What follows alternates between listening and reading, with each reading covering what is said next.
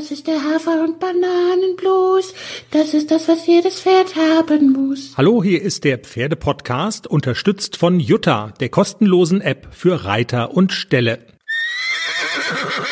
Der Pferdepodcast Adventskalender. Wir öffnen an diesem Sonntag Adventskalender Türchen Nummer 20 im Pferdepodcast Adventskalender.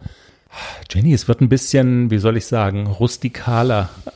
Unser Hund Lulu wird aufgeschnitten in dieser Folge. Ja, also es war eine minimalinvasive OP, alles halb so schlimm. Aber kein Wunder, dass unser Hundemädchen Lulu das doch sehr beschäftigt hat, damals, vor vielen, vielen Jahren, und sie das deshalb in ihr Büchlein Lulus Live geschrieben hat. Ihre erste richtige OP. Heute im Adventskalender Türchen Nummer 20. Wir legen los nach der Hymne von Manny und Lulu.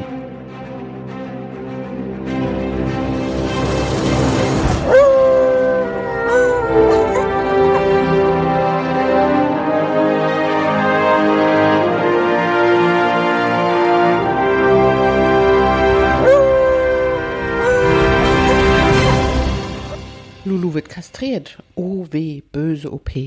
Neuer Tag, neues Erlebnis. Herrchen und Frauchen murmeln etwas davon, dass ich wieder viele Hunde treffen werde. Ich wedle mit meinem Schwänzchen. Dass ich so gar nichts gegen Ausflüge an Orte einzuwenden habe, an denen sich auch andere Tiere treffen, ist klar. Ich hätte misstrauisch werden können, weil Herrchen und Frauchen so kummerfaltig wie ein chinesischer Scharpeischnauzer aus der Wäsche geschaut haben, als sie mich ins Auto verfrachteten. Dass an dem Haus, in das wir gegangen sind, ein Schild mit der Aufschrift Tierklinik hing, hatte ich zum Glück nicht gesehen. Erstmal war da auch alles ganz lustig. Katzen, Hasen, Wühlmäuse sitzen in Tragetaschen und lassen sich von mir anhecheln. Warum wollen die nicht spielen? Ein Rhodesian Ridgeback knurre ich im Spaß an und erschrecke mich vor meiner eigenen Courage. Warum sitzt er mit eingekniffenem Schwanz zwischen den Beinen vor seinem Frauchen? In Afrika werden diese Hunde zur Löwenjagd eingesetzt. Hat er etwa Angst vor mir? Oder hat es etwas mit der Location hier zu tun? Und dann ist da noch Tequila, ein Cocker Beagle Basset Inspector Columbo Hund Mischling, die geschätzte fünf Tonnen auf die Waage bringt. Ihr Frauchen nennt sie Bröckchen. Nun ja, Tequila ist eher ein Brocken, mit Liegeschwelen an den Ellbogen. Als ich sie gefragt habe, ob ich sie vielleicht aus dem Fernsehen kenne, als Kandidatin bei The Biggest Loser, da schaut sie dann etwas abweisend aus der Wäsche. Wie dem auch sei, wir haben Spaß. Doch dieser Spaß wird jäh gebremst, als wir ins Behandlungszimmer kommen.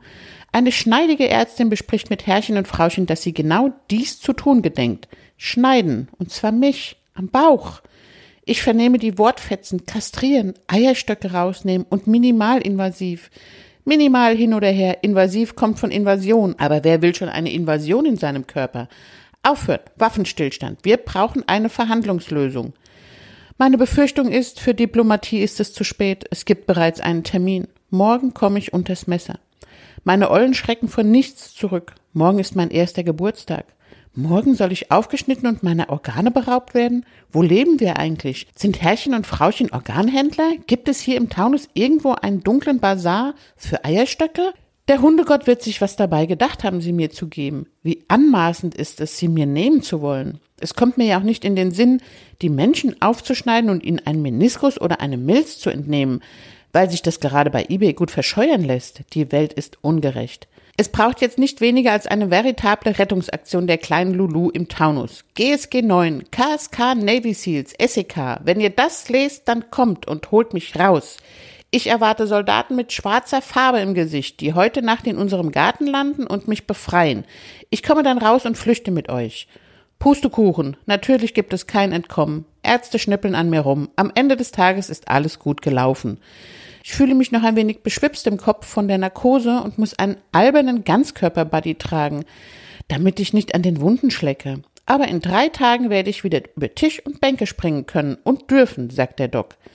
Wie es mir bis dahin ergeht? Wenn ihr es nicht weiter verratet, nicht so schlecht. Weil ich ein bedauernswertes Hundekind bin, bereitet mir Frauchen mein Lieblingsessen zu. Gebratenes Huhn mit Hüttenkäse. Danach lege ich mich auf die Couch und schaue mir Sex and the City an. Mädelsprogramm. Ich schlafe viel. Herrchen und Frauchen sind sehr besorgt. Sie glauben, dass meine Operationswunden noch schmerzen. Mindestens. ich vielleicht sogar noch ein wenig traumatisiert bin. Ich schaue mit treu dankbarem Dackelblick und bestärke sie in ihrer Überzeugung, ich sei noch sehr hilfe- und ruhebedürftig. Die inoffizielle Wahrheit ist freilich, dass ich weder traumatisiert bin noch Schmerzen habe. Ich bin eigentlich fit wie ein Turnschuh und könnte schon wieder joggen.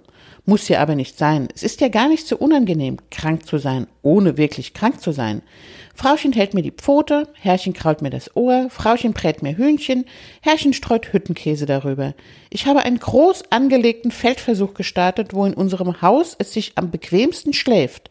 Im Körbchen, auf der Couch oder doch in der Sonne auf der Terrasse. Ein kleiner Seufzer reicht, sofort sind streichelnde Hände da. Selbst im Menschenbett werde ich quasi geduldet. Die Kleine ist doch noch so krank und muss wieder gesund werden. Schön wäre es, wir könnten auch das TV-Programm komplett nach meinen Bedürfnissen gestalten. Ein Fernsehnachmittag mit alten Lassie-Folgen wäre toll. Danach eine Folge Tim und Struppi und den Grill heute Nachmittag anzufeuern wäre eine super Sache. Ich hätte gerne Spare Ribs an meinem Krankenbett.